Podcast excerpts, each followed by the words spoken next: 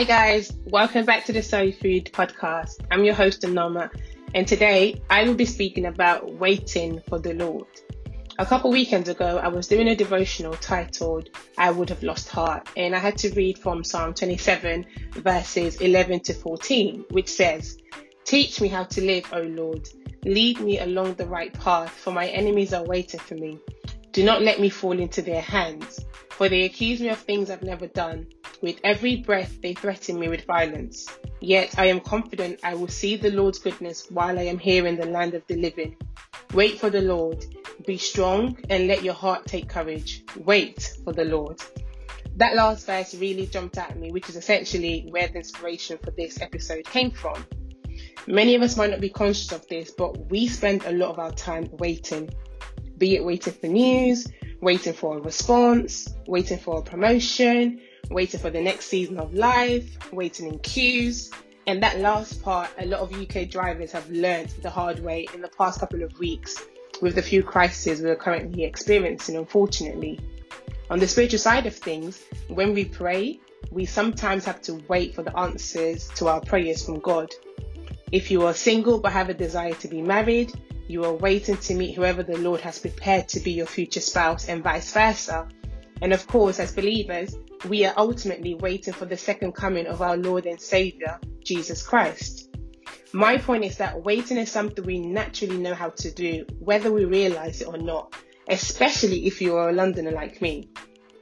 And I say this because if you grew up in London or have lived in London long enough and you've had to rely on TFL as your main mode of transportation, you know a thing or two about waiting, either due to disruptions, delays or cancellations on services.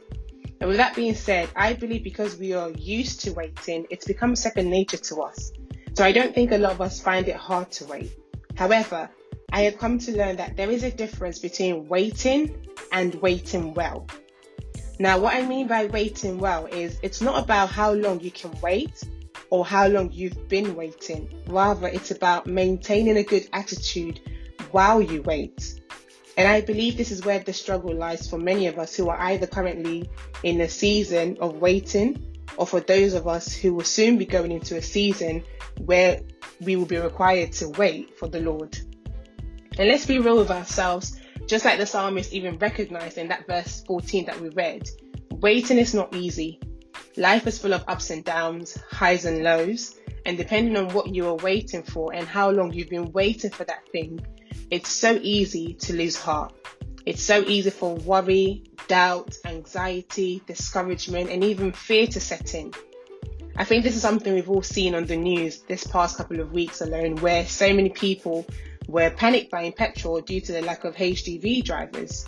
Now, as we can sit here and point fingers, we don't know what some of those people's personal circumstances are.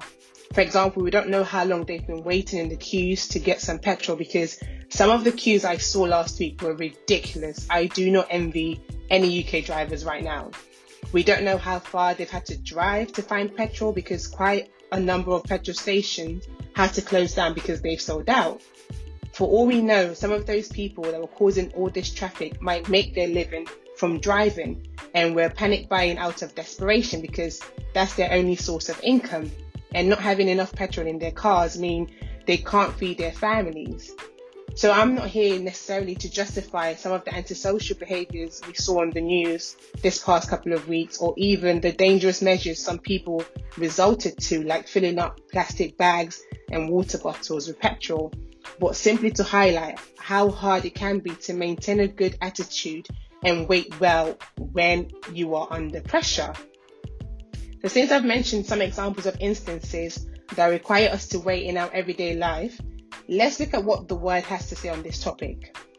Can I just begin by saying, if God is making you wait, you are in good company, because the Bible is full of people from different walks of life that also waited for the Lord in their lifetime, and we can learn from their examples.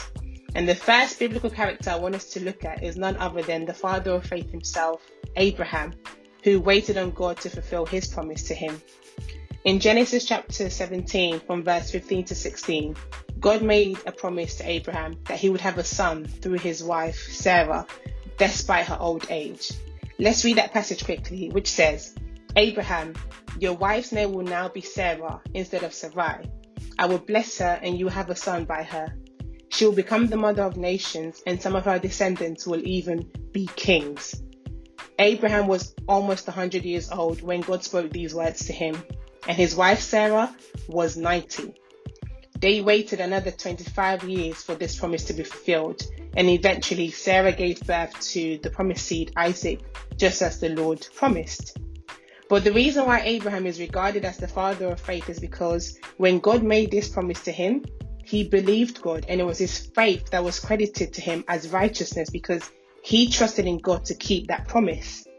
Hebrews 6:15 puts it like this: "Then Abraham waited patiently, and he received what God had promised." The second biblical character that also had to wait for the Lord is Joseph. The story of Joseph begins in Genesis chapter 37 and ends in chapter 50. Joseph was his father's favourite son, which caused his brothers to hate him. From a young age, he also had dreams which showed him ruling over his family one day, which furthered his brothers' disdain for him to the point that they wanted to kill him. But instead, they staged his death and sold him into slavery. After being sold into slavery by his brothers, Joseph was thrown into prison for a crime he did not commit because his master's wife falsely accused him of attempting to rape her. Now, while he was in prison, he interpreted the dreams of fellow prisoners, including one who served as cupbearer to Pharaoh. The interpretation Joseph made of his dream was that the cupbearer would be released from prison. Joseph asked him to remember him and show kindness by mentioning him to Pharaoh to get him out of prison too. And we see this in Genesis 40 from verse 12 to 15. However, the cupbearer forgot about Joseph after his release. 2 years passed before Pharaoh needed his own dream interpreted, and that's when the cupbearer remembered that Joseph interpreted dreams. Eventually, Pharaoh made Joseph the second in command in all of Egypt, and his position in Egypt fulfilled the dream he had that he would rule over his family because they came to Egypt for food during the famine. Now, in the 13 years of Joseph waiting in prison, he trusted in God, and the Lord blessed him and caused him to flourish in everything he did. Last but not least, our Lord Jesus Christ also waited to begin his ministry. The public ministry of Jesus did not begin until he was 30 years old, like we read in Luke chapter 3 from verse 21 to 23. Now, when all the people were baptized, and when Jesus also had been baptized and was praying, the heavens were opened, and the Holy Spirit descended on him in bodily form like a dove. And a voice came from heaven saying, "You are my beloved Son, with you I am well pleased." Jesus, when he began his ministry, was about 30 years of age. The following 3 years of Jesus' life were filled by living alongside his disciples to prepare them for when he would no longer be with them. It was a time of going from place to place, fulfilling prophecies that were made about him and for telling people to repent and believe, for God's kingdom had come near. We know Jesus entered our world over 2,000 years ago to take the sins of the world upon himself. He brought good news to a decaying world that needed and continues to need hope and reconciliation in relationship to God. God the Father alone knows the appointed time for all things, including when Jesus will return. And like I said earlier, for us as believers, this is an event we are eagerly waiting for and have been for over 2,000 years now. We don't know when Jesus will return or when our lives on earth will come to an end, but we do have an everlasting hope that's found in Christ. So what is the purpose of waiting? And how can we maintain a good attitude as we wait? I'm glad you asked. I am a firm believer that in Christ, no experience is wasted, including the wait. Many times I feel like when we are waiting, we tend to focus primarily on the end result, and we only look forward to what's on the other side of the wait. But I believe that God is at work in our waiting. Although we might not see any changes in these times of waiting, particularly through times of difficulty and periods of personal growth, but there is a divine purpose in all of it, because one thing that God does in us is that he uses our periods of waiting to refine our character, to make us more Christ-like. This is because God can see things in our hearts and our lives that need to be ironed out. and making us wait for him is one way he achieves this. One character trait, for example, that God produces in us in our waiting is patience. The dictionary definition of patience is the capacity to accept or tolerate delay, problems or suffering without becoming annoyed or anxious. Before I came across that definition, I used to think of myself as a pretty patient person, but remembering how annoyed I was being stuck in traffic because of the queues just this past couple of weeks, I don't think I'm as patient as I would like to think. And there is a common saying that patience is a virtue, and I've always wondered why this is. Well, I found out that it's because patience enables us to analyze things and situations beyond their face value. Being impatient causes us to make rash decisions that we might regret later on in life. But when you are patient, you learn how to make decisions and choices from a place of confidence and wisdom instead of being hasty. And I believe that God is more interested in developing our characters than he is in promoting us, because anyone can get a promotion, but it's having good character that keeps you promoted. Another thing that I believe the Lord also does in us, in our waiting, is to prepare us for the next season in life. And just going back to the example of Joseph that we touched on earlier, in those 13 years that he had to wait for God to rescue him from slavery and imprisonment, anywhere Joseph found himself, he was put in charge of everything. As a slave, his master Potiphar entrusted him with his entire household, and even as a prisoner, the guards put him in charge over all the other prisoners. And like I said previously, God doesn't waste the wait, because I believe that God used these periods in Joseph's life to train him and prepare him to be an overseer. Because once those 13 years were up, Joseph was promoted to second in command to Pharaoh over all of Egypt, which was the world's superpower at the time. But at this time, he had learned to exercise wisdom and make good decisions, and be an overseer of people and affairs. Moreover, God used Joseph to preserve prosperity. And like Joseph said in Genesis 50 verse 20 about his own waiting, speaking to his brothers, "You intended to harm me, but God intended it for good, to accomplish what is now being done, the saving of many lives." Some of the other things that God does in us in our waiting is to strengthen our faith and confidence in him, as well as make us more resilient. I say all this to say, don't waste the wait. Waiting for the Lord is worth it. I know that's still easier said than done. So how can we ensure that we maintain a good attitude while waiting? 1, I believe we should remind ourselves of the character and attributes of God as revealed in his word, the Bible. Like we established at the beginning of this episode, irrespective of how enshrined waiting is in our everyday life, it's still not an easy thing to do. And when you've been going through difficulties and have been waiting for the Lord for a long time, it's so easy to get down on yourself, because after all, hope deferred makes the heart sick.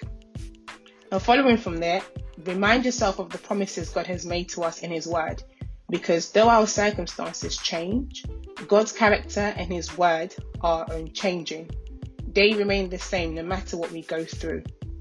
And in addition to that, remember God's past faithfulness in your life. I believe these are great ways to encourage ourselves in the Lord and to build up our hope, knowing that since God has been faithful to us in the past, he will continue to do the same, because he is constant. And one final thing that we can do to help us wait well is to reach out to people. For me personally, when I'm facing challenging situations, my natural inclination is to isolate myself and suffer in silence.